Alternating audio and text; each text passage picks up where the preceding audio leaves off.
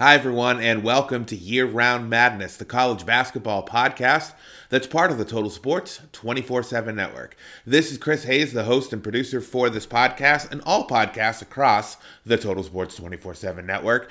You can find archived episodes of all your favorite podcasts from the network on our website. It's totalsports247.podbean.com. Be sure to follow me on X at Total Sports underscore 247 and check out our newsletter at weekinweekout.substack.com. We're going to be beefing up content there in the upcoming weeks. And don't forget to rate, review, and subscribe to the network wherever it is that you listen to your favorite podcasts. On today's show, we have four games that we're going to spotlight that are taking place tonight. They're all on TV. We hope to have year round madness a little bit more frequent leading up to conference tournament plays and then the tournament itself. So stay tuned for more content from the network as uh, these games get more and more important.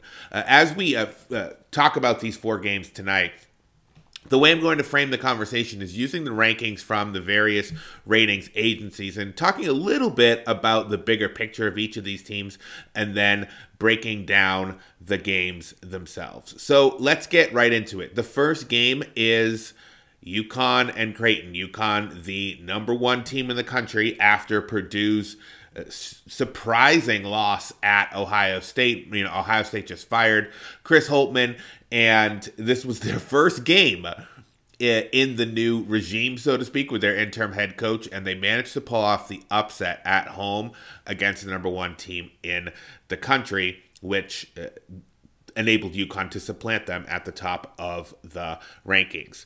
UConn destroyed Marquette over the weekend by close to 30 points.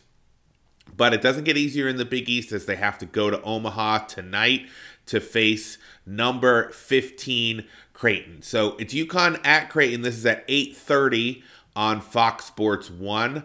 Current odds are UConn minus 3 at minus 105. This is at DraftKings. All these will be at DraftKings. The total's at 144 and a half. UConn on the money line is minus 148. Creighton on the money line is plus 124. These teams have met already in Storrs, and it was not close. Creighton lost 62 to 48. Yep, Creighton only scored 48 points in that game. And quite honestly, that game was not even that close. Creighton went uh, on a little bit of a run in the last few minutes of that game to get it within 14. So, revenge should be on the mind of the Blue Jays uh, with the return uh, being able to host this this matchup here in Omaha. So let's talk about what's going on with UConn first, and then we'll go to Creighton. So UConn is 16 and 10 this year against the spread. So they're 24 and 2 overall, 16 and 10 against the spread.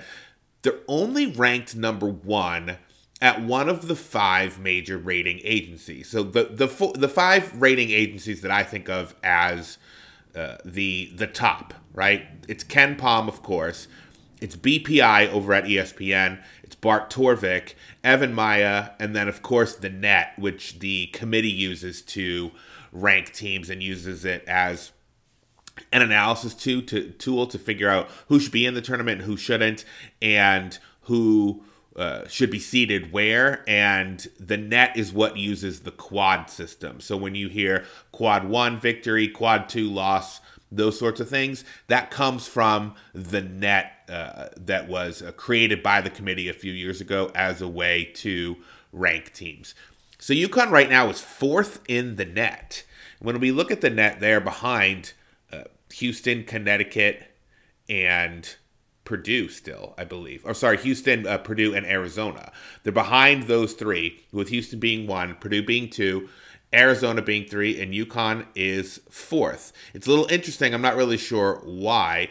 They are 13 and 2 in quad one and quad two victories. Only Purdue has more wins among those four and they are 11 and 0 in quad 4. It could be because they have the most quad 4 games of these top 4 teams. Arizona only has 2.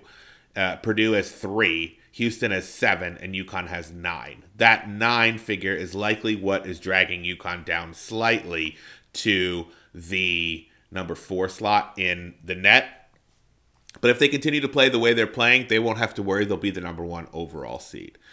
And the way they've been playing has been unbelievable. They have held opponents to 65 or fewer points in nine straight games, and it seems like they're fully healthy now. They were dealing with a, a couple just minor injuries. I know that uh, Alex Karaban was banged up. He might have missed a game uh, it recently, and uh, Donovan Clingan had missed a few games. Stephon Castle was out for a bit, but they're all back now. They're all fully healthy, and five of these players have led the team in scoring in their last seven games. And these five players, this is an unbelievable stat. They're all ranked in the top 28 over at EvanMiya. I, have never seen that before. That's Cam Spencer, Tristan Newton, Alex Karaban, who is criminally underrated, Donovan Clingan, and then Stephon Castle, who's likely one of the top players to go in the NBA draft. They, they this team is clicking on all cylinders. They're making their three point shots. Cam Spencer makes them at 44% on the year. Clingan is the number two most valuable player in the country, according to EvanMiya, behind Zach Edey and it just feels like everything is going really well for this team. The only thing that gives me pause with UConn is when you look at the rest of their schedule. I think this is the game that they might slip up. They have Villanova, Seton Hall, at Marquette, and at Providence to end the year. You have to think there, there's going to be a loss in there somewhere before the Big East tournament. Now there might not be. They might in fact go 29 and 2. But I, I think there's still a loss there. It's going to be very hard for them to go what 19 and 1 in Big East play. I don't I don't know.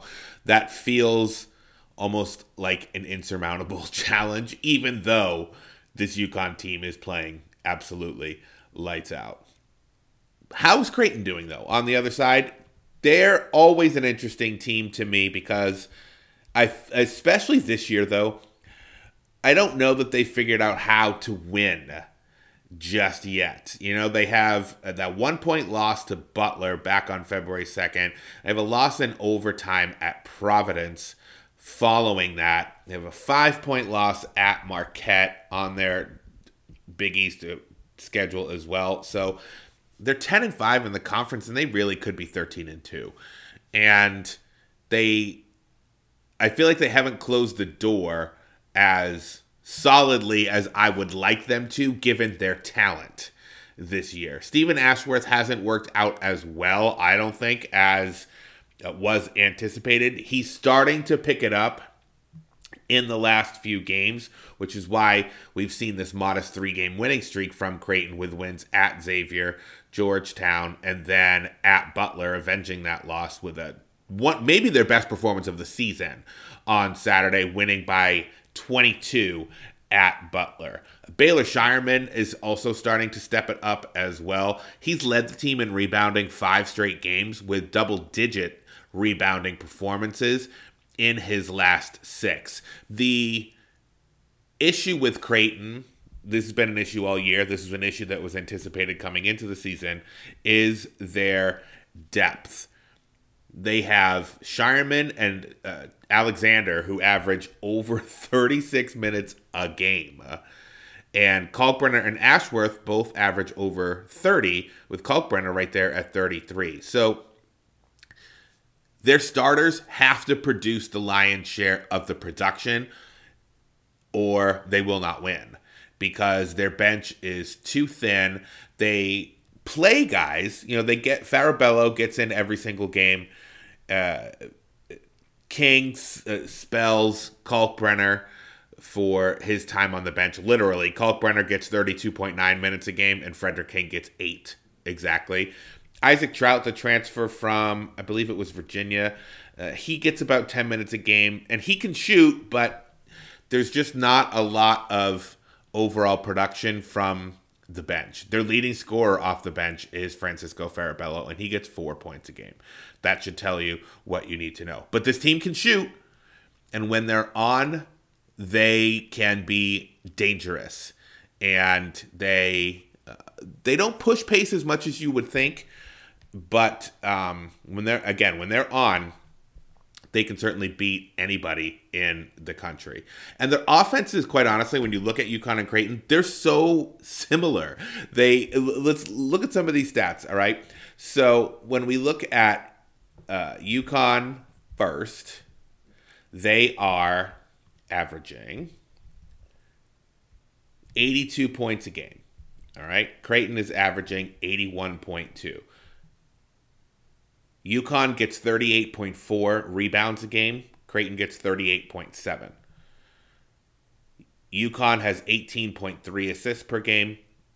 Creighton has 17.2. Field goal percentage. UConn is 49.9%. Creighton is 48.9%. Three point percentage. UConn is 36.7%. Creighton is 36.1%. So there's a lot of similarities between this team. I would say Creighton does everything a little bit uh, less effectively. UConn is a little bit better at most things than Creighton is. But will the home court advantage sway this in Creighton's favor? I think that this could be a very important game for Creighton to get in terms of overall seeding and credibility within the eyes of the committee. When we look at what might be their best win on the season, I don't really know what it is. It's probably Alabama. Uh, they beat them 85 to 82 back in December. That's actually a really good non-conference win, but that's that's easily their best win. Their second best win after that, I don't know. It's it might be like Xavier to be honest. It might be Xavier. That's that's how much of a drop off there is in their resume. It might be Iowa. So, what do we like in this game? The total at 144 and a half intrigues us. The we're staying away from it just because of how unbelievable UConn has been defensively. Again, in their last nine straight, holding opponents to 65 or fewer. We think that Creighton will get over 65 points in this game. And we're going to take a flyer on Creighton to cover this minus three. So we're going to go with Creighton plus three at minus 115 over on DraftKings. If you are uh, following along, this line keeps falling. The total, I'm sorry, not the line. The total keeps falling. It's now all the way down to 143 and a half and it was 144 and a half when I hit record a few minutes ago. So it's 143 and a half right now. So people are liking the under on this. I'm still going to stay away from the total. I think it might even go a little bit lower before they uh, tip off. But we're going to go with Creighton plus 3 minus 115. That's going to be our first play. Second game, Baylor at BYU. This is number 11 Baylor at number 25 BYU. This is at 9 o'clock on ESPN. Current odds are BYU minus four. The total sits at 154 with the under at minus 108. Baylor on the money line is plus 150. BYU is minus 180.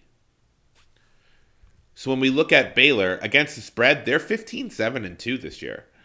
So they have a great they've made betters a lot of money, let's just say, if you are uh, consistent with betting Baylor. And I think Baylor's one of these teams that's underrated by the computers. So Baylor's number 11 in the AP. I think the AP has it right. I think they're quote unquote more accurate than the computers. They're 11 in the net. The rest of the computers, KenPom 12, BPI's 13, Torvik and EvanMiya have them at 17. I think 17 is a little bit too low for this team. Baylor has a lot of guys who can step up on any given night and lead them in scoring. Like we talked about with UConn, how they had five uh, different leading scores in their last seven games. It's been the same with Baylor. Five different scorers leading the team in their last seven games. We think that Bryce Drew is a master at managing minutes and managing rotations. We think he's one of the best in the country at it, and it keeps players fresh, keeps them out of foul trouble, and knows who to play at certain times. He's not afraid to go to his bench in clutch moments if he thinks it's the right matchup and the right fit. And most of the time, his assessment is correct.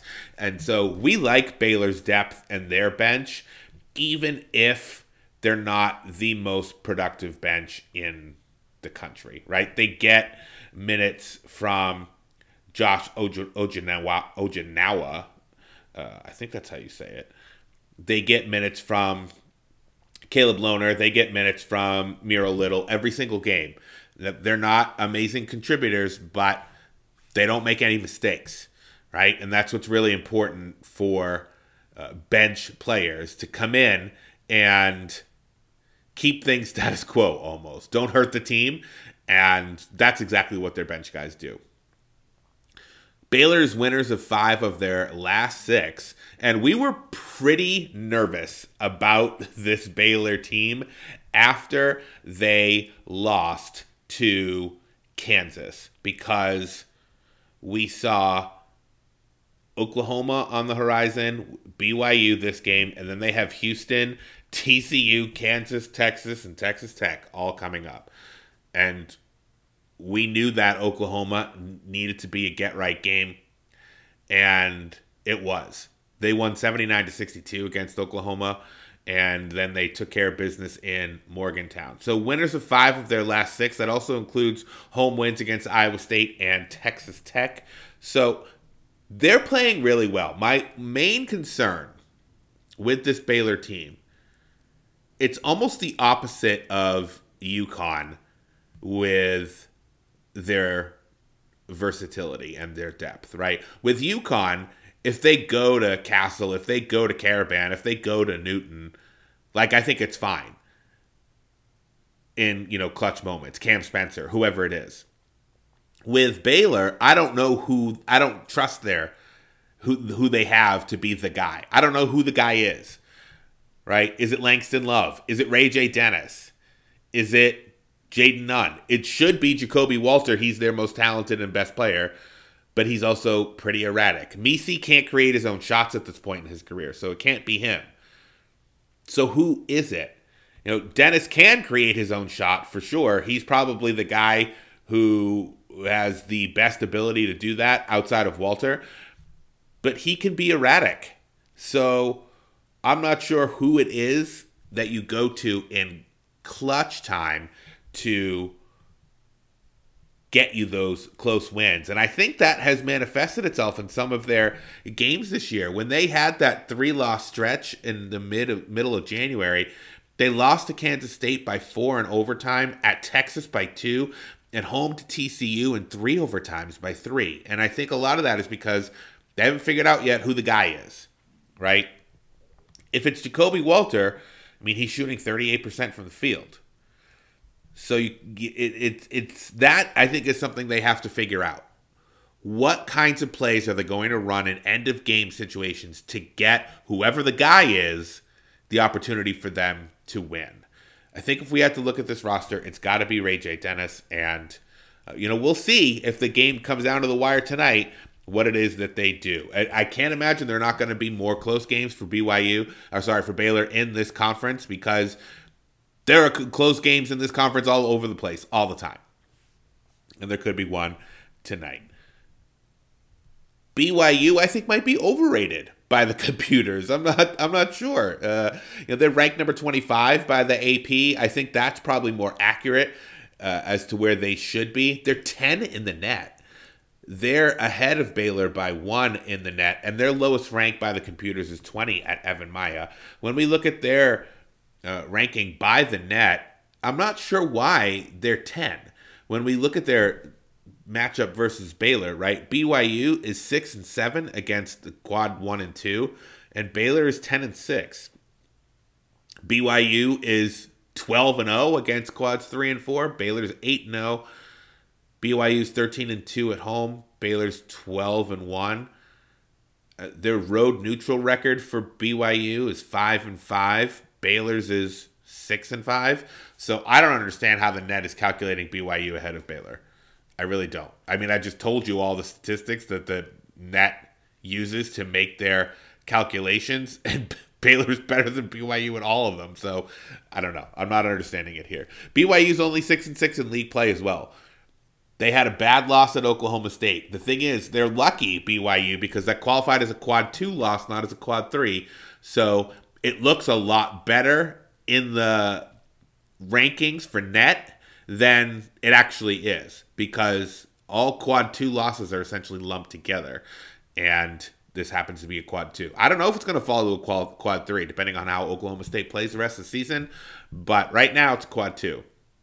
BYU has five double digit scores. They are very, very good on offense. Adjusted uh, offensive efficiency, according to KenPom, they are number eight in the country. I think that's part of the reason that they are ranked so high because they're so good uh, offensively, and when they win, they they can kind of overwhelm teams a little bit with how how uh, effectively and quickly they can score.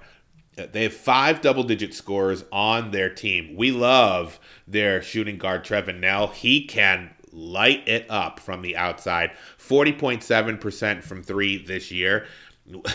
and we think he's actually better than that. You know, he's he's one of those guys who will take tough shots and uh, make them. But uh, you know, a couple years ago, when he was more of a bench player for BYU, he was shooting 45% from three. And we think that he is much more of a 45% three point shooter than 40. I mean, we'll take 40.7, don't get us wrong.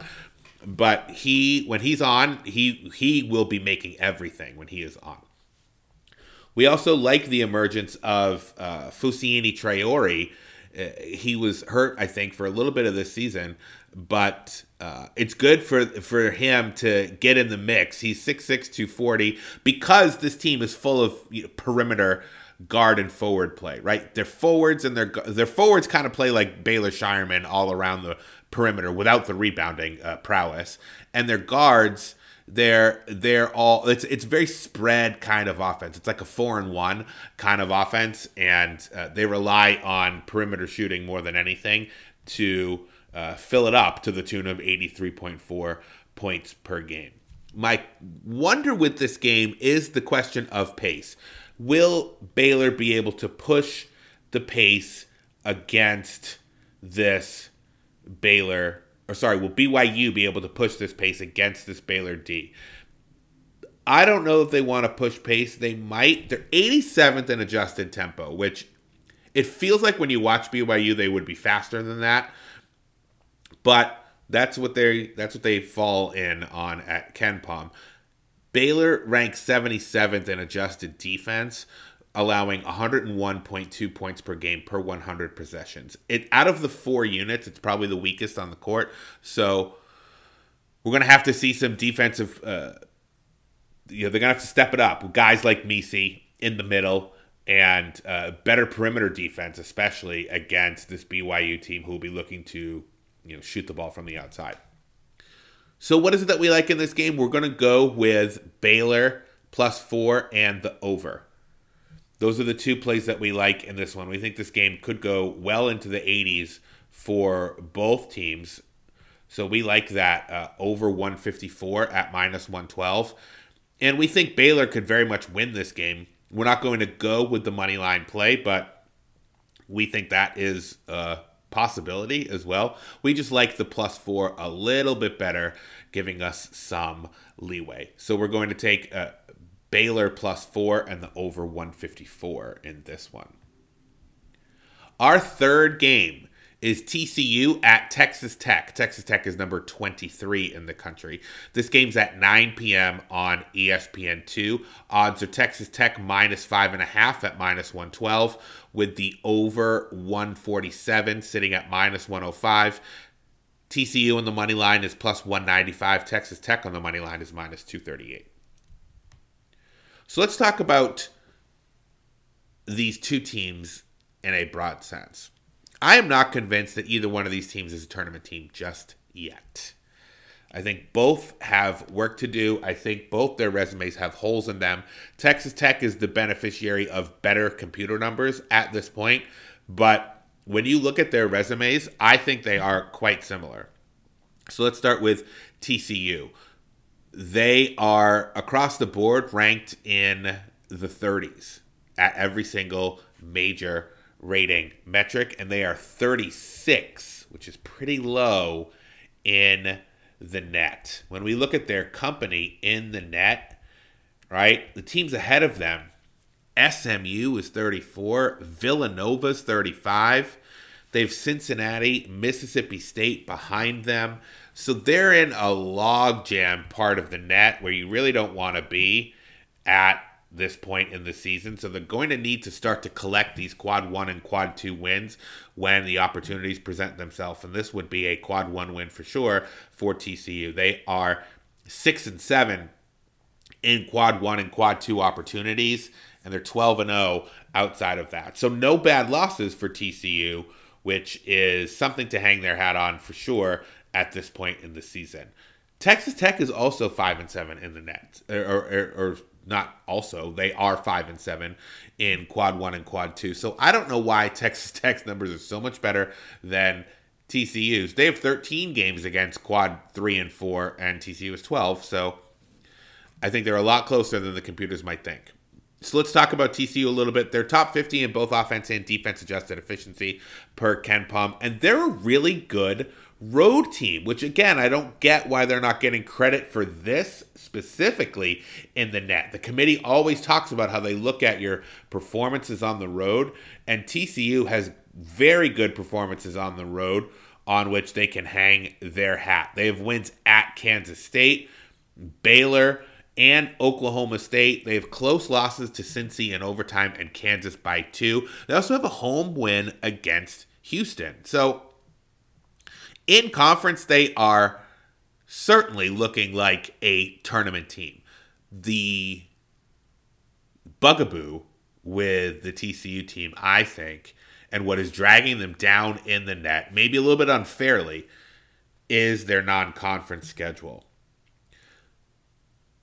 They really only had two good games in their non con, and they lost both of them. Clemson and Nevada were chances for TCU to have some heft in their non-conference, and they didn't win either of those contests. All their other wins in non-conference are, you know, their bye games or their throwaway games, and so that's something that the committee is certainly going to examine.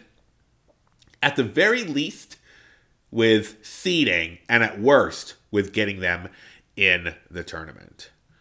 When we look at this TCU squad, it's all about Emmanuel Miller. He makes this team go. The thing about Miller, I think, is that he's kind of a like a high floor, low ceiling kind of player. Like you know what you're going to get. I don't know that he's going to give you a lot more than what he has night in night out. Like I don't know that he's a 30 point a game player to break out. He averages 16 and it's like he'll get 12 to 20 like every single game, right?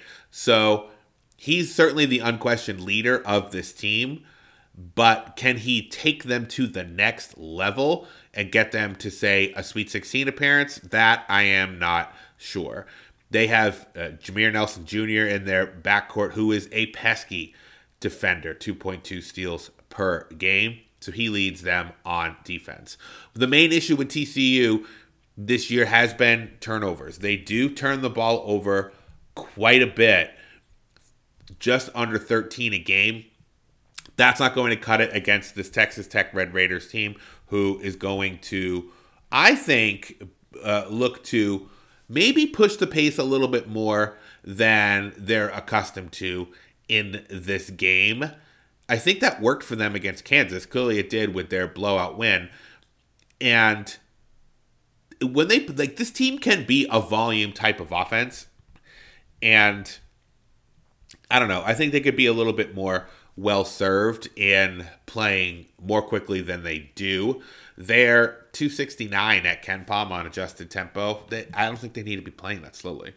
Uh, they've got a guard in uh, the well traveled Joe Toussaint, who's their highest ranked player on EvanMiya. He can absolutely push pace. He is a playmaker on offense, and we've seen him push pace at. I mean, he played for Iowa.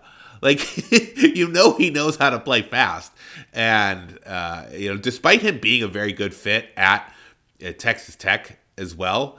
Um, I don't know. I, I, I feel like this team could just play a little bit faster than they have been. Uh, they've got Darrion Williams who can light it up from the outside. He's 10 of 15 from three in his last six games. And uh, they've got a good inside player in Warren Washington who um, defends the rim at 1.6 blocks per contest. So they've got some uh, defensive pieces, they've got some offensive pieces. But I just don't know if they're five and a half points better than TCU. TCU with their very good road play. And the fact that I think these teams are closer than the computers say, we're going to go with TCU. TCU's 15 and 10 against the spread, Texas Tech's 11, 13 and 1. I think it's because Texas Tech's computer numbers inflate them with Vegas. And so we're going to go TCU plus five and a half. That might be our favorite play of the four that we're talking about today. Our last game is at 9 o'clock on CBS Sports. So you're going to have to have your remote handy with these three games here at 9 o'clock, plus the Creighton and UConn game at 8.30. This is San Diego State at Utah State. Current odds are Utah State minus 2. The over is 144 at minus 108. San Diego State on the money line is plus 114. Utah State on the money line is minus 135. So let's talk about the Mountain West a little bit. Everybody is talking about this six bid league in the Mountain West because they've got all these teams at the top of the conference and then all these teams at the bottom who are uh, jockeying for position. When we look at the Mountain West, right, if we look at the net standings right now, let's pull this up and, and tell you where each of these uh, so-called tournament teams is in the net, right? We've got San Diego State, they're 18 in the net. New Mexico's 24. Colorado State 25. Utah State is 30. Boise State is 43 and Nevada's 44. Then there's a drop off. It goes to UNLV, who's kind of sitting in the middle by themselves at 94. So that's how drastic the drop off is. And then you have four teams 160 and below in the net that all these teams have to play, right? So is this a six bid league? I don't think it is.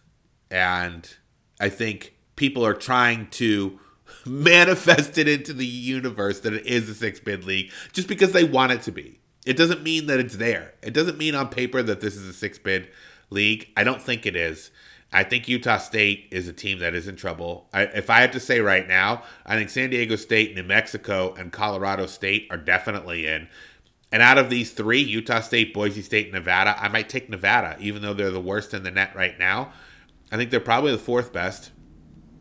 But uh, they would they would be my team who might be like a first four, and then I might leave Boise and Utah out, Utah State out. So I don't think this is a six bid league right now. I don't think they're going to get to six. And I think if Utah State wants to get in the tournament, they're going to have to win this game tonight because their schedule moving forward is not that good. So let's talk about the game a little bit. Let's talk first about San Diego State. So they came out as uh, the 14, I believe they were 14 in the first rankings released by the committee. And I was a little bit surprised by that. Right now, they're listed as 18 in the net. I don't think they're that good they're good, but they're not great. And when you look at the computer numbers for San Diego State, they do have an outlier at ESPN who has them at 33. So, do I think this is a top 25 team? Maybe. I think they're more a top 25 team, but I think top 20 might be stretching it a little bit. They are winners of four and five of five, and they had the, a great win against Colorado. Oh, sorry, against Utah State by 14 just a few weeks ago and they were able to avenge a loss at home to Colorado State. Jaedon LeDee is their breakout star. This we saw coming from preseason. We knew, I mean, the way he played in the tournament last year, we knew that he was going to be the guy, and he has been the guy. He does everything for them, and he is uh, far and away their most valuable player. 20.4 points, 8.2 boards. He gets 1.3 steals a game as well. He shoots 56% from the field, and he shoots just under 40% from three. So he can do everything. I mean, he doesn't take that many threes, a little over one a game, but it's a component of his game that opposing defenses need to respect because he does make them at a pretty good clip. This team if you were to look up San Diego State like in a dictionary, like this team is exactly what San Diego State wants to build in their program. They are tough, their guards are big, they don't shoot well, eh, but they defend and they win. Their defense is number seven, uh, according to KenPom, in the country, and that is no surprise. I will say they do have Reese Waters who can fill it up from three, but other than that, you know, the, their guys are clutch. They certainly are. But I mean, listen to this. out of their four other, so if we take Walsh out of the, or sorry, Waters out of the equation, we've got Micah Parrish, thirty-one point eight percent from three. Lamont Butler, 31% from three. Darrion Trammell, 31.3% from three. And Elijah Saunders, 31.6% from three. They're all they're all the same. They're all the same. They've got so many players who who are just the same. But they're they're tough. They're so tough on defense, Butler especially, and uh, that's what Utah State's going to have to overcome in this game. The question for me in my mind with Utah State is can they shoot against this defense? When we look at the Aggies, they're losers of three of five, and they've lost each of those games by double digits, which is why their computer numbers are fading quickly. They're 30 in the net, but no one else has them nearly that high. They're all the way down at 63, both at EvanMiya and ESPN. KenPom has them at 41, and Torvik has them at 54. So the computers are not aligned with Utah State. It's good for Utah State that the net is the one that likes them the most, and they like them considerably more than the other four. Their remaining schedule, like I said, it's not going to do them any favors. After this game, they have one opportunity for a good win and just landmines before that. They go to Fresno, they host Air Force, they go to San Jose State, and then they host New Mexico. And I think what is a must win for Utah State, but especially if they don't get this one tonight. Great Osobor is going to be a fun part of the matchup against Jaedon LeDee. Osobor is a forward that no one in the country is really talking about, but he is putting up numbers 17.8 points per game, 9.2 boards, 2.8 assists, 1.2 steals, 1.4 blocks, 58% from the field. Sounds a lot like what LeDee is doing for the Aztecs. So that's a matchup that I am excited to watch. So again, can Utah State make their perimeter shots? Ian Martinez and Darius Brown are going to be the two who have to convert their opportunities. Martinez shoots 40% from three, Brown just under 36%. They each take about four threes per game. Utah State averages 80 points per game, but in their three losses out of their last five games, they have struggled offensively. 67 points when they lost to San Diego State back on the third, 63 points against Nevada, 55 points against Colorado State. So you can see when there's a step up in competition, Utah State hasn't been able to meet it so far this season. I like San Diego State, despite them being 11 and 13 against the spread, we're going to take them on the money line here at plus 114. We think that the uh, Aztecs are starting to click, and it's feeling like that part of the year when they just decide to become dangerous. We think LeDee's the best player on the floor, and we think this defense is going to be too suffocating for Utah State to handle, and we like San Diego State to capture this one on the road. So, to summarize, our plays for tonight we have UConn and Creighton. We're going to go with Creighton plus three. We have Baylor and BYU. We're going to go with Baylor plus four and over 154. We have TCU and Texas Tech. We're going to go with TCU plus five and a half. And San Diego State and Utah State, we're going with San Diego State on the money line at plus 114. So that will do it for this episode of Year Round Madness. Thanks so much for listening. Enjoy the games tonight, and we again are going to have more frequent episodes of this podcast as the college basketball season is heating up. We've got more people tuned into it now, right? It's football's over and people want to know what's going on with teams that they remember from last March. So I think we're going to get more people tuned into the sport at this point. And so uh, we think it's going to be pretty important to air more and more episodes to win you some money on uh, some of these games that we like. So, again, thanks for listening, and we'll be back later on either this week, maybe on Saturday, or at the very least next week to cover more games for you. Until then, stay tuned to the network, and thanks so much for supporting the Total Sports 24 7 network. Take care.